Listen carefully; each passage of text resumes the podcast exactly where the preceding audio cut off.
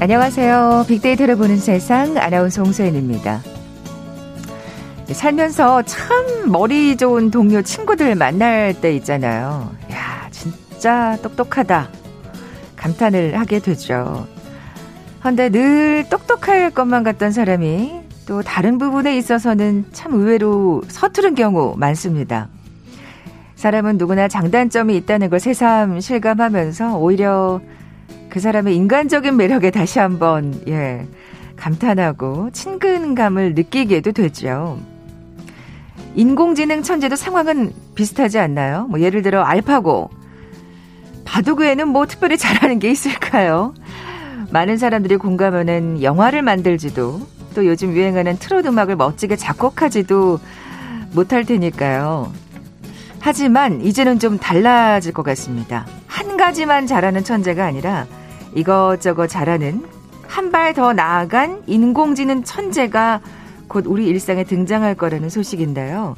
과연 어떤 모습일까요? 잠시 후 글로벌 트렌드 따라잡기 시간에 초거대 인공지능에 대해서 자세히 살펴봅니다. KBS 1라디오 빅데이터를 보는 세상, 먼저 빅퀴즈 풀고 갈까요?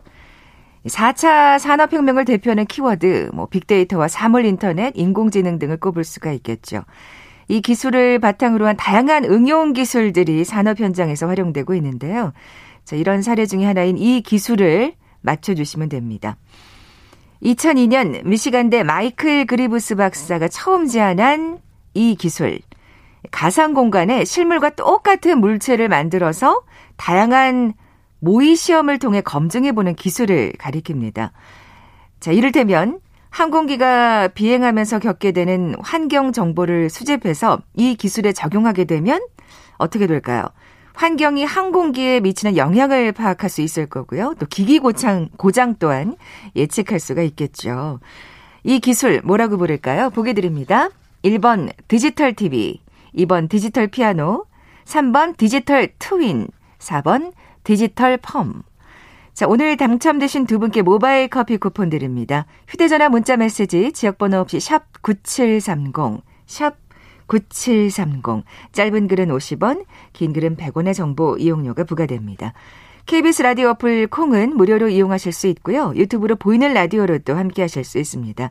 방송 들으시면서 정답과 함께 다양한 의견들 문자 보내주십시오.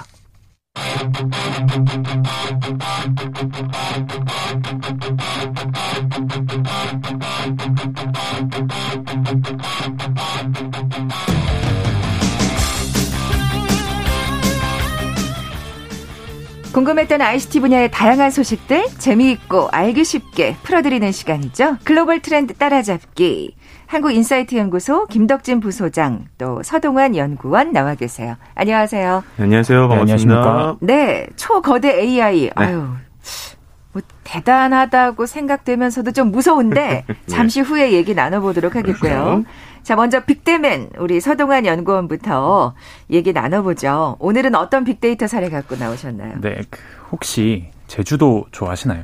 요즘은 뭐 제주도가 최고죠. 어디 갈 데가 없어갖고 제주도가 해외여행 가는 느낌이랄까? 그렇죠. 예. 네, 아마 거의 대부분의 모든 분들이 제주도 좋아하시고 제주도 여행도 좋아하실 것 같은데, 그럼 혹시 뭐 제주도가 관광 빅데이터의 도시라는 거 뭐 알고 계셨나요? 아니요. 예, 제주도가 이제 매년 1,000만 명이 넘는 관광객이 방문하는 관광이 도시인데, 그렇죠. 그러니까 이제 제주도의 산업 구조를 분석을 해봐도 서비스업이 차지하는 비중이 70%가 넘을 정도로 이제 압도적으로 높아요.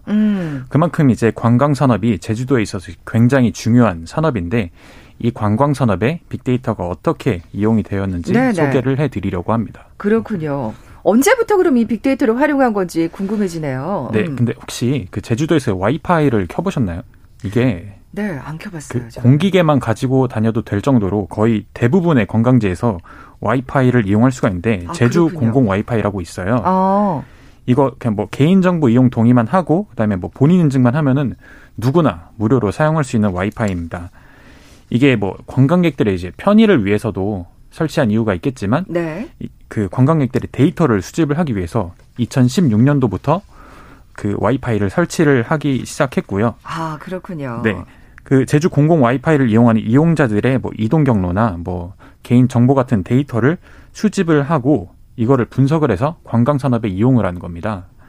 뭐 관광지에는 거의 대부분 설치가 되어 있다고 해서 이게 뭐 심지어는 한라산 꼭대기에도 설치가 되어 있다고 하는데 대단하네요. 네, 그래서 예. 이제 뭐 위급 시에도 이제 연락을 할 수 있고 뭐 이렇게 되는 거죠. 네. 네, 좋네요 그런 거는. 그러니까 이게 그 말씀하신 대로 뭐 우리나라 사람들은 뭐 5G 이런 것 때문에 안 키시는 분들도 있긴 하지만 저는 예. 그냥 그렇게 사용하거든요. 그렇죠. 외국인 관광객분들은요 상당히 많이 키세요. 이게 되게 중요한 부분인데 실제로 이제 그 통계나 이제 설문조사를 좀 보면요. 국내에 오는 해외 관광객들이 예전하고 다르게 스마트폰을 거의 무조건 켜고 있다고 합니다. 근데 중요한 거는 그 안에서 뭔가 로밍이나 데이터를 하는 비율은 상당히 낮고요. 이런 공공 와이파이가 국내에 워낙 잘 돼 있다 보니까 제주도를 갈 때도 굳이 내가 통신 요금을 안 내고 와이파이로만 다 하는 거예요. 그러니까 그렇게 되면은 정말 제주도 곳곳, 그러니까 이제 거의 한라산에서도 인증샷 찍고 SNS에 올리는데 그거를 내 통신이 아니라 공공 와이파이로 외국인들도 지금 즐기고 있는 이런 상황이라고 좀 보시면 될 것 같고요. 그럼 그걸 갖고 외국인 분들께서 어떤 식으로 이동하고 움직이는지 네네. 이런 것들도 이제 분석을 할 수 있는 거죠. 그러니까요. 자, 엄청난 데이터가 지금 모일 것 같은데 어떻게 이용을 하는지 궁금하네요. 이것도 뭐 여러 가지 방법으로 활용을 할 수가 있는데 뭐 관광객들의 뭐 이동 패턴이나 소비 패턴들을 이제 같이 모아서 분석을 해가지고 뭐 관광 상품을 개발을 할 수도 있고요. 아니 뭐 인프라를 관광 인프라를 구축하는데 사용을 할 수가 있죠. 그렇겠죠. 네, 그래서 뭐 제주도에서 빅데이터 분석을 한 결과를 좀 보면은 이제 뭐 관광객들의 이동 패턴이 국가별로도 이제 좀 특징이 있다고 해요. 아, 네, 네. 네, 뭐 한국인들 같은 경우에는 뭐 중문 관광단지를 간다거나 아니면은 뭐 그 성산일출봉 방향 그쪽으로 뭐 이제 도착하자마자 그쪽으로 가는 경향이 있다고 하고. 그렇군요. 네, 반면 근데 중국인들 같은 경우에는 네네. 이제 뭐 공항 근처에 뭐 서쪽에 있는 해변을 간다거나 아니면은 뭐 중문 관광단지 뭐 이런 쪽을 주로 찾는다고 합니다. 그렇군요. 네, 그리고 뭐 숙박 같은 경우에는 한국인들은 뭐 해안가나 뭐 골프텔, 휴양림 뭐 좀 약간 자연에 좀 친화적인 그런 곳에 많이 숙소를 잡고 중국인들 같은 경우에는 이제 뭐 공항 근처 좀 약간 도심지 약간 이런 데를 좀 선호하는 경향이 있다고 합니다. 뭔가 이렇게 교통이 편리한 곳을 예 선호하네요. 네. 뭐 이런 식으로 뭐 이동 패턴이라든가 카드 소비 패턴을 결합을 해서 분석을 하면은 뭐 문화별로도 특징을 찾아낼 수가 있고, 그렇죠. 아니 뭐 국가별로도 이게 관광객들의 특징을 파악을 할 수가 있어서 뭐 이거를 뭐 마케팅에도 활용을 할 수가 있는 거죠. 그러니까요. 뭐. 그 중국인들 같은 경우에는 공항 주변에서 숙식을 해결한다 그러면 딱 그 중국인 전용 뭐 호텔 이런 거를 그렇죠. 공항 주변에 세운다 이러면 굉장히 또 예. 네, 그런 이유로 중국인들 뭐 전용 면세점 뭐 이런 데들도 이제 그 근처에 좀 이런 그렇죠. 부분들도 있죠. 그렇게 될 수도 있겠네요. 네. 예. 이렇게 빅데이터를 상업적으로 이용하는 것뿐 아니라 공공 목적으로도 사용한다고요? 네, 제주에서는 그 관광 약자라고 하는데 그러니까 뭐 노약자나 뭐 장애인 임산부 이런 좀 예, 거동이 예. 불편한 분들 있잖아요. 이런 분들을 위해서 이제 관광 환경을 조성하기 위해서 사업을 그동안 좀 진행을 해왔는데 이분들이 뭐 실제로 어떻게 관광을 하고 있는지 데이터를 통해서 이런 정책들이 잘 되고 있는지 뭐 좀 보완할 거는 없는지 뭐 이런 거를 좀 살펴보려고 한 겁니다. 예, 예. 네, 그래서 뭐 고령 관광객의 경우에는 뭐 야간 체류지 그러니까 뭐 보통 이제 숙박을 하시는 곳이겠죠. 이런 곳이 뭐 해안에 떨어진 지역도 있었는데 뭐 장애인 관광객분들의 경우에는 뭐 대부분 해안 근처나 아니면은 제주도청 같은 좀 도심지, 좀 교통이 편한 곳 이런 곳에 위치해 그래요. 있는 경우가 많았고요. 예. 카드 사용하는 경우를 봐도 이제 뭐 공항 근처라든지 아니면 뭐 서귀포 구시가지, 뭐 관광단지 이런 좀 도심지 그런 곳에 많이 위치해 있었다고 합니다. 이런 뭐 관광 약자들도 조금 뭐 구분하는 특성에 따라서 조금씩 뭐 패턴이라든가 이동 패턴이라든가 이런 거에 차이는 어느 정도 있겠지만 네네. 이게 아무래도 일반인 관광객과 비교를 해보면은 그 차이가 조금 더 그럴 네, 거예요. 명확하게 드러나고 네네. 소비 패턴도 이제 좀 차이가 드러나니까 이런 관광 약자분들이 가고 싶어도 못 가는 곳들이 있을 거 아니에요. 예, 예.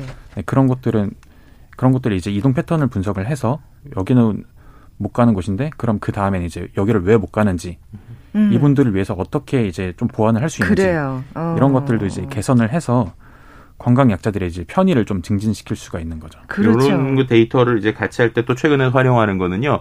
호텔 리뷰 데이터 같은 것도 많이 같이 활용을 합니다. 그러니까 요즘에는 이제 일반적인 호텔뿐만 아니라 뭐 숙박을 하는 개인 집들 이런 것도 막 에어비앤비를 여러 가지 것들을 좀 많이 쓰잖아요. 네네. 근데 그런데 보면은 다 이제 사람들이 쓰고 나면 평을 남기죠.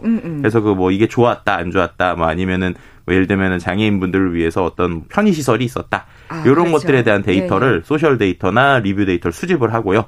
그걸 갖고 키워드 분석을 해서 뭐 이런 거와 같이 뭐 예를 들면은 그래도 이제 좀 그 여행 약자들 아니면 불편하신 분들이 조금 더 가실 수 있는 지역들을 추천해 준다거나 네. 이런 식으로 추가적으로 좀 서비스를 붙일 수 있는 부분들이 존재합니다. 네, 말씀하신 대로 추천해 줄 수도 있고 네. 또 그리고 그런 사각지대를 좀 개선할 수도 있는 네, 맞습니다. 네. 그런 이 데이터 그렇죠. 활용이 되겠어요. 사실 진짜 그 일반 관광객들과의 이동 패턴, 소비 패턴을 비교해 보면 진짜 장애인분들이 여기는 왜 이렇게 안 가셨지? 라고 보면 분명히 이유가 있을 거거든요. 네네네. 예. 진짜, 이렇게 공공적으로 또 빅데이터가 활용된다고 하니까 참 의미가 있습니다. 네, 예. 그렇죠. 이게 네. 사실 이게 이동 데이터라는 건 같거든요.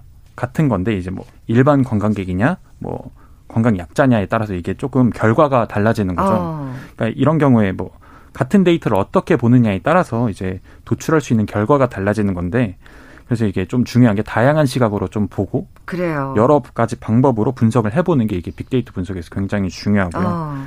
그래서 이제 제주도에서는 이제 대중교통 데이터라던가 아니면 날씨에 따른 업종별, 카드 사용 데이터, 이런 다양한 데이터들을 민간에 공개를 해서 민간에서도 이제 새로운 관광 아이템을 개발을 할 수 있도록 제공을 하고 있고요. 관심 있으시면 제주관광공사 홈페이지에 가보시면은 빅데이터 분석한 결과들도 올라와 그래요? 있어서 네, 한번 보시면 좋을 것 같습니다. 네. 네. 최근에 이런 데이터 기반으로 창업하시는 분들이 그래서 많은 이유가 바로 이런 것 같아요. 그러니까 공공에 있는 여러 가지 좋은 정보들을 어떤 공공에 있는 특정 영역만 가지고 있는 것이 아니라 이게 한마디로 국민들에게 오픈을 해서 그걸 갖고 좀 만드는. 예를 들면 이런 거 갖고도 해볼 수 있겠다라고 저도 생각이 드는 게 관광 약자분들이나 아니면 특정 국가만을 위한 어떤 어떻게 보면 관광 코스 혹은 관광 동선 이런 거를 짜서 보여준 앱이라든지 이런 것도 충분히 가능하지 않을까 이런 생각이 좀 들기도 하네요. 그러니까요. 역시 관광산업 메카다운 우리 제주도의 지금 네. 현재 모습이었습니다. 갑자기 그 날씨에 따른 데이터 이런 얘기를 하니까 갑자기 기억나는 게 예전에 우리 부소장님이 얘기해 네. 주셨던 제가 가장 기억에 남는 그 빅데이터 활용법 네. 그 사업장에서 네네네. 날씨가 빵집 얘기하시는 거 날씨가 꿈 아니에요. 왜 아니에요? 날씨가 꾸물꾸물할 때 네. 이런 김밥이 더 많이 팔렸더라. 맞아요. 그거 비슷했던 게 이제 비 올 때 소보루빵 그 곰보빵이라고 우리가 옛날에 얘기하죠. 그 네네. 빵이 많이 팔렸다. 소세지빵은 어떨 때 팔 때 이런 것도 있었죠. 네. 거기에 맞춰서 수량을 또 조절해 놓으면 이게 정말 업장으로서는 굉장히 큰 또 이점이잖아요. 예를 들면 이런 거에서 중국인 관광객들이 이쪽으로 많이 가니까 그쪽에 있는 사람들은 중국 분들을 위해서 더 좋은 어떤 물건을 논다든지 그렇죠. 이런 것들도 충분히 가능한 시나리오라고 볼 수 있죠. 야, 진짜 빅데이터의 활용이 가능성은 무궁무진하다는 생각이 듭니다. 자, 우리 빅데이터 서동환 연구원 수고하셨습니다. 네, 감사합니다. 네. 자, 이번에 우리 부소장님 차례인데 네. 아니 뭘 더 똑똑해지겠다는 거예요? 저는 기분 오늘 나쁘게. 앞에 오프닝 정말 인상 깊었어요. 네. 뭐냐면은 이 똑똑한 친구 그리고 똑똑한 인공지능. 그러니까 결국엔 옛날에는 정말 한 가지만 잘하던 애였는데 네. 조금씩 이제 여러 가지를 좀 잘해보려고 하는 친구가 되고 있는 상황이라고 보시면 될 것 같아요. 정말 너무 기계적이다. 네. 기계니까. 네, 근데 정말 인간적인 모습이 하나도 없구나. 그러니까요. 근데 지금까지 네. 인간적인 모습이 하나도 없었는데 네. 오늘 이제 얘기하려는 이 초거대 인공지능에서 제일 먼저 하는 게 인간다워지려고 하는 거예요. 지금 네. 소름 쫙 돋아. 그거 더 무서운데. 근데 이거를 이제 정확하게 이야기를 해볼게.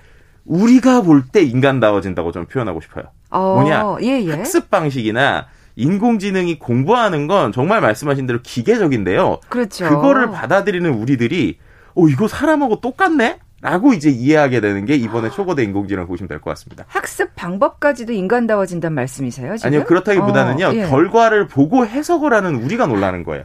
네. 그러니까 이게 마치 우리가 물건을 보고 의인화라는 표현을 많이 쓰잖아요. 네. 예를 들면 강아지는 그냥 짖었는데 그걸 보고 우리는 강아지가 운다.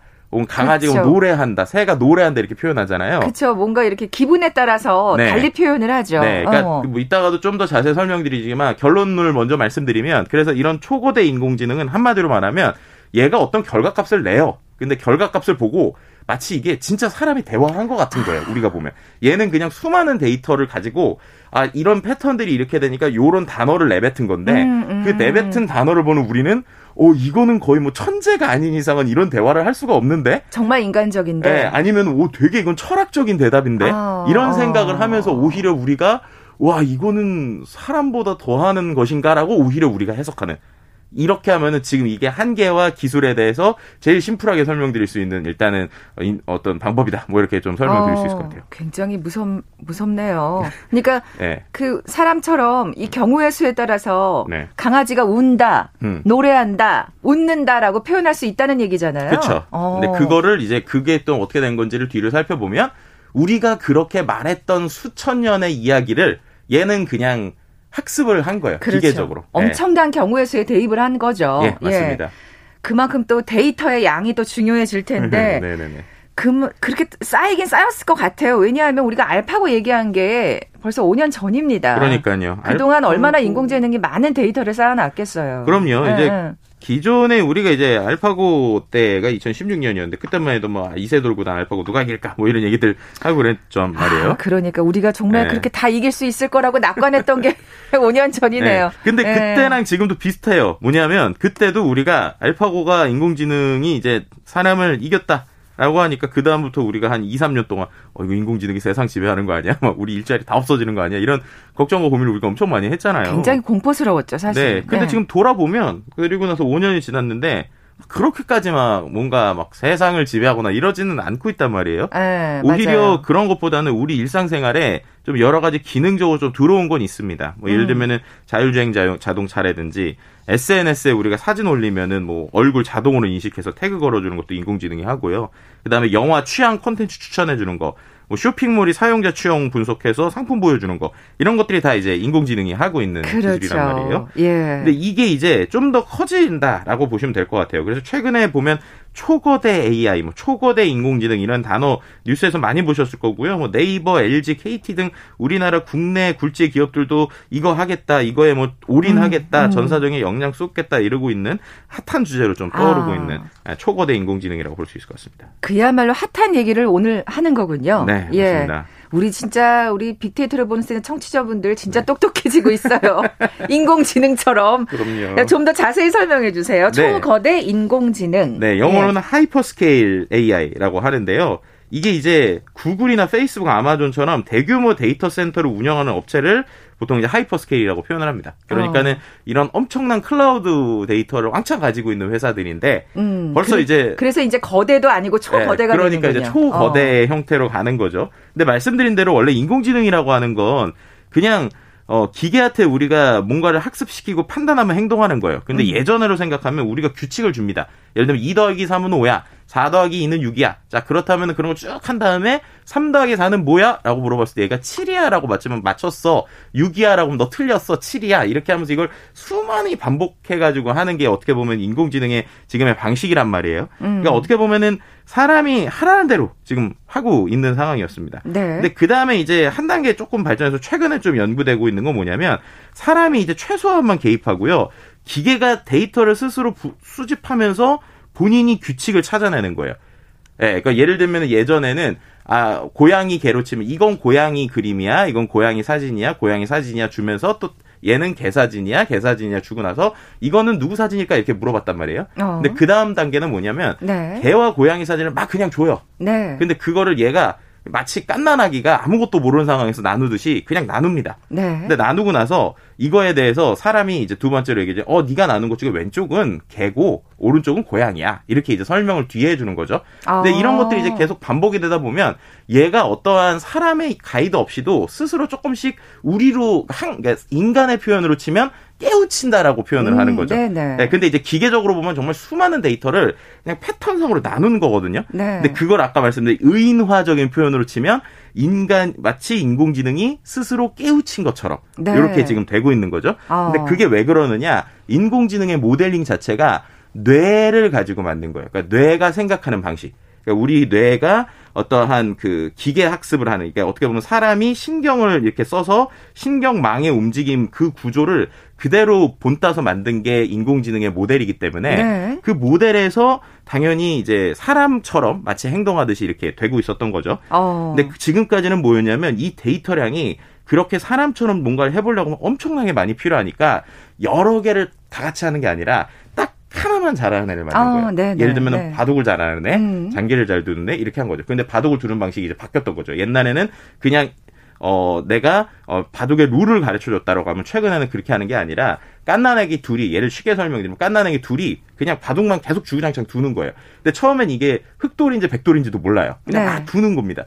그러고 나서 바둑이 끝나고 나면 네가 이겼어 라고 알려주는 거예요. 왼쪽에 있는 애가 이겼다. 네. 그럼 그렇게 수많은 바둑을 하다 보면 이제 그걸 뭔가 이제 그것도 마찬가지로 사람으로 치면 깨우친 것 같은 거죠. 그래서 요렇게 하면은 바둑이 되는구나 라는 걸 이제 느끼는 방식이라고 보시면 될 것 같은데요. 수많은 경우에서 알고리즘을 깨우쳐 가는 거겠죠. 그렇죠. 근데 네. 거기에서의 데이터량이 예를 들면 인간으로 치면 인간의 1시간 동안에 사람이 한 500년어치 바둑 둔 것만큼 1000년어치 바둑 둔 것만큼 하게 되니까 사람보다 훨씬 빠르게 이제 습득하는 방식이라고 보시면 될 것 같아요. 인공지능의 속도가 진짜 네. 예. 그렇죠. 근데 이제 이게 말씀드린 거니까. 대로 클라우드가 아니라 하이퍼스케일이 되니까 네. 이 정도 양이면 바둑만 두는 게 아니라 얘한테 아하. 어떠한 근원적인 걸 알려줄 수 있지 않을까라고 생각하면서 더 한 단계 상위에서부터 시작하려고 하는 게 초거대 AI라고 보시면 될 것 같고요. 네. 그래서 지금 초거대 AI의 시작이 언어를 배우는 여기에서 지금 시작이 다 되고 있습니다. 네. 네. 그래서 그럼 진짜 갓난아기랑 똑같네요. 네, 맞습니다. 그래서 이제 인공지능의 요즘에 강화학습을 이해하실 제일 쉬운 건 갓난아기가 학습하는 거랑 똑같은 방식으로 학습한다고 생각하시면 돼요. 근데 다만 그게 네. 굉장히 속도가 빨라진다는 말씀이시죠? 네, 속도와 양과 이게 엄청나니까 예를 들면은 갓난아기의 뇌가 갑자기 막 1억 개도 연결할 수 있잖아요. 그 인공지능으로 치면 그냥 컴퓨터 네, 네. 연결만 하면 그렇죠, 되니까. 그렇죠. 그렇게 해서 빨라지고 있다라고 생각하시면 될 것 같아요. 근데 그게 이제 한 단계만 집중했었는데 이걸 네. 이제 여러 개를 같이 하는 근원적인 거를 공부하기 시작했다라고 보시면 될 것 같습니다. 참, 네. 정말 네. 우리가 그렇지 정말 우리 진짜 똑똑한 친구들 보면 굉장히 네. 의외로 허술한 그 매력을 맞아요. 뽐낼 때가 있잖아요. 네. 그러면서 더 좋아지기도 하고 이러는데 네. 인공지능은 예외가 없군요. 잠시 라디오 정보센터 뉴스 듣고 나서 계속 이 얘기 이어가죠. 문재인 대통령은 광주광역시 건물 붕괴 사고와 관련해 철저한 원인 조사와 책임 소재 규명을 지시했습니다. 문 대통령은 구체적으로 사전 허가 과정이 적법했는지, 건물 해체 공사 주변의 안전 조치는 제대로 취해졌는지, 작업 중에 안전관리 규정과 절차가 준수되었는지 확인하라고 지시했습니다. 홍남기 부총리 겸 기획재정부 장관은 오는 2030년까지 세계 5대 임상시험 신약개발강국 도약을 목표로 임상 전문 인력을 올해 1,600명, 2025년까지 1만 명 양성하겠다고 밝혔습니다.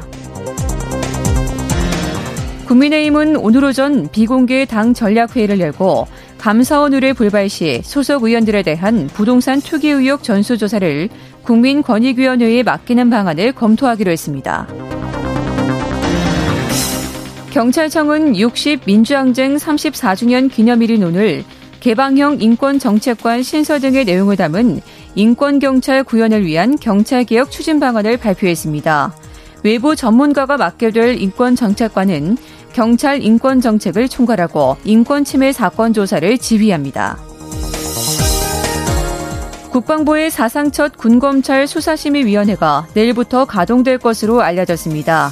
이 수사심의위는 공군 여군 부사관 성추행 사망 사건에 대한 국방부 검찰단의 수사 적정성 및 공소제기 여부 등을 심사합니다. 지금까지 정보센터 뉴스 정원나였습니다.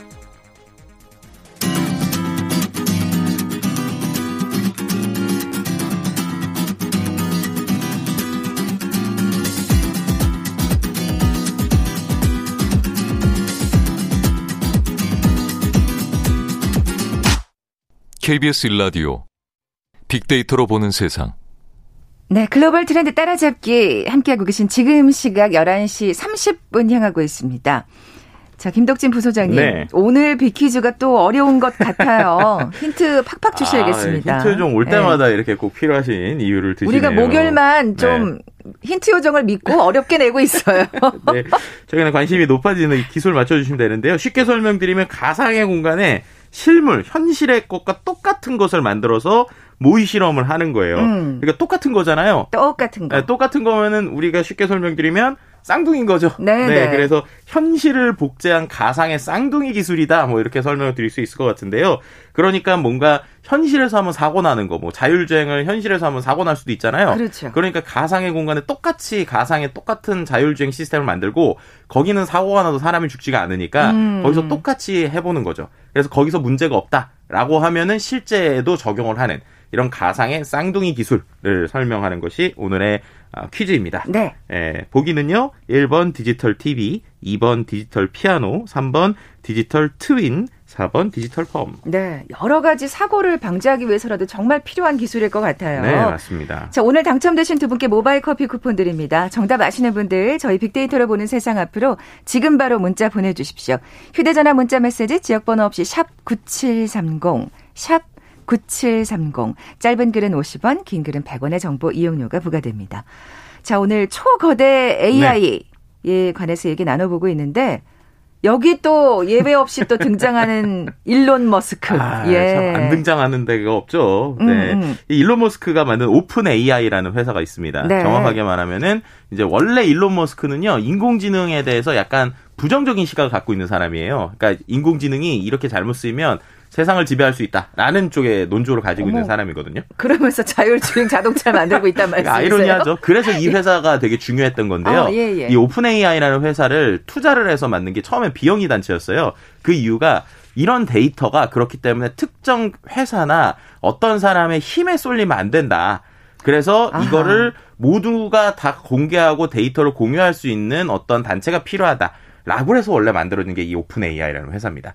그래서 이제 어떻게 보면은 이제 일론 머스크 또 마이크로소프트 등등등이 아주 큰 투자를 해줬어요. 그래서 이 투자를 해서 이 회사가 처음에 했던 게 GPT라고 하는 녀석을 만든 건데요. 이게 뭐냐면 아까 말씀드린 우리로 봤을 때는 단어를 이해하는 것 같은 인공지능입니다. 네, 근데 이게 네. 어떻게 만든 거냐면 쉽게 설명드리면 그런 거예요. 인터넷에 있는 수많은 글을 그냥 다 긁어와요.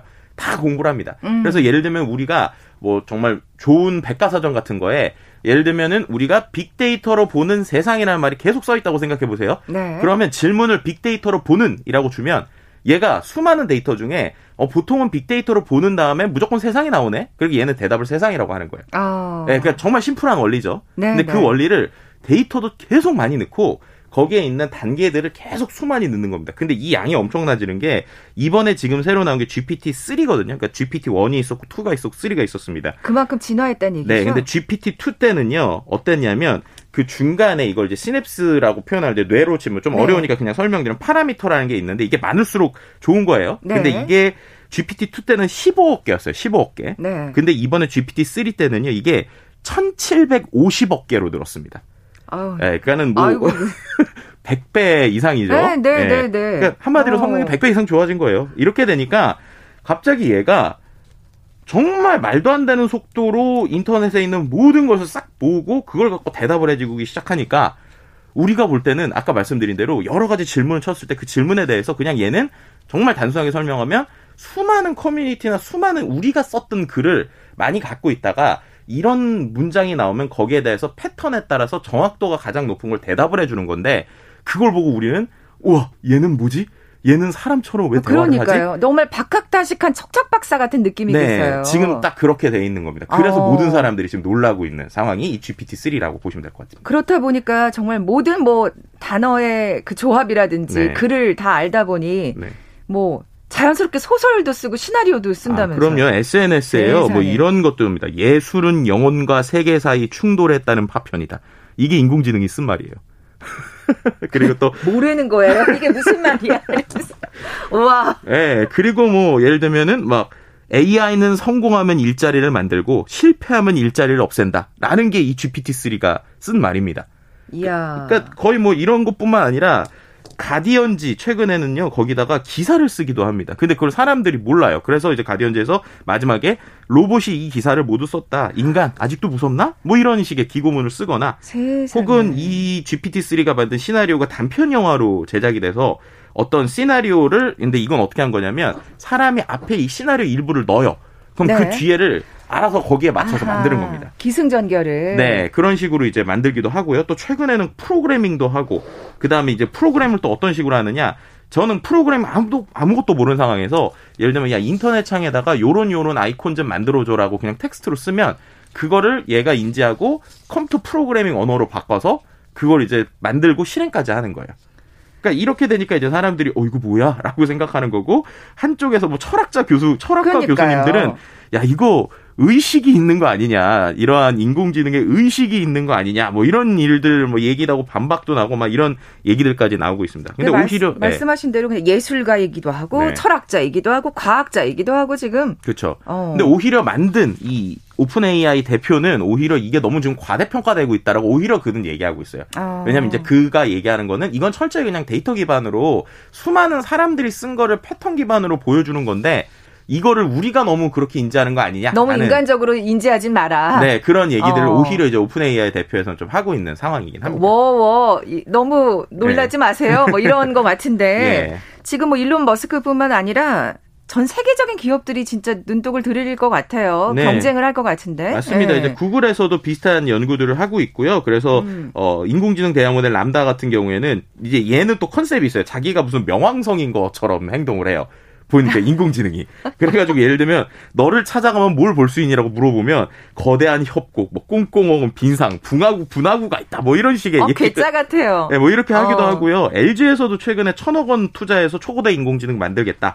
KT도 네네. 뭐 20여 개 초기 연구 진행하면서 이제 한국어가 제일 어려워요. 왜냐하면 이 모든 연구가 대부분 영어로 기반이 되잖아요. 근데 우리나라 한국어는 한국에서밖에 연구를 할 수가 없단 말이에요. 그렇죠. 그래서 이제 최근에 뭐 SKT나 카카오나 네이버 같은 국내 대부분의 대기업들이 몇 개들이 손을 잡고 우리나라 말도 지금 영어처럼 이렇게 입력을 했을 때 대답할 수 있는 기본적인 말뭉치를 같이 연구하겠다라고 하면서 이제 우리나라 단어에 대해서도 기업들이 좀 협업해서 연구를 시작을 했습니다. 네. 한국 천재가 나오는 거네요, 그러면. 그렇죠. 근데 이게 나오면 네. 좋은 게 예를 들면 우리가 지금 인공지능 스피커 있잖아요. 인공지능 스피커한테 물어보면 되게 단순하게 대답하거든요. 네, 그렇죠. 근데 만약에 이런 게 인공지능 스피커에 정리가 된다 그러면 인공지능 스피커가 정말 내 친구처럼 대화를 하는 거예요. 그리고 내 어떤 문장의 문맥을 이해를 해서 내가 예를 들면 TV 틀어줘, 뭐 볼륨 줄여줘가 아니라 야 내가 어제 막 얘기했던 그거 있잖아 라고 얘기하는 자연스러운 대화가 가능해질 수 있는 거죠. 어제 얘기했던 그거 있잖아. 이건 정말 너무 인간 같아. 아 그럼요. 왜냐하면 거기에 있는 것들이 개인의 데이터를 수집을 하게 되니까요. 아, 네네. 야 진짜.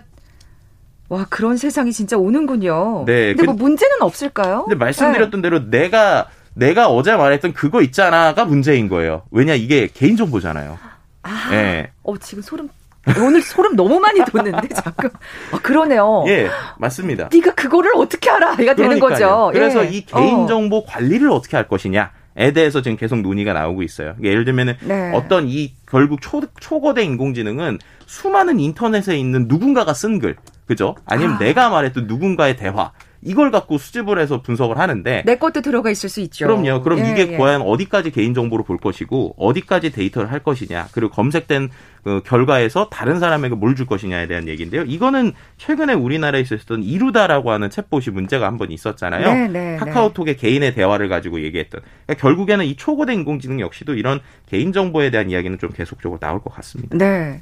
또 거기에 따른 또 기준이 명확히 또 세워져야 되겠네요. 그럼요. 네, 강력한 과징금 과태료 뿐만 아니라 이런 것들에 대해서 기업에서도 좀 철저한 가이드라인이 좀 필요한 것 같습니다. 네. 글로벌 트렌드 따라잡기 한국 인사이트 연구소 김덕진 부소장과 함께했습니다. 고맙습니다. 네, 감사합니다. 이들의 속도를 못 따라가니까 항상 제도가 뒤처지는 것 같아요. 예, 그게 문제죠. 자, 오늘 빅퀴즈 정답은 3번 디지털 트윈이었죠. 모바일 커피 쿠폰 받으실 두 분입니다. 오늘 문제 좀 어렵네요 하셨지만 정답 보내주셨어요. 1065님. 투빈 기술 덕분에 사고를 예방할 수 있다면 참 좋을 것 같네요. 그렇죠? 3030님께 선물 보내드리면서 물러갑니다. 빅데이터로 보는 세상 내일 뵙죠. 고맙습니다.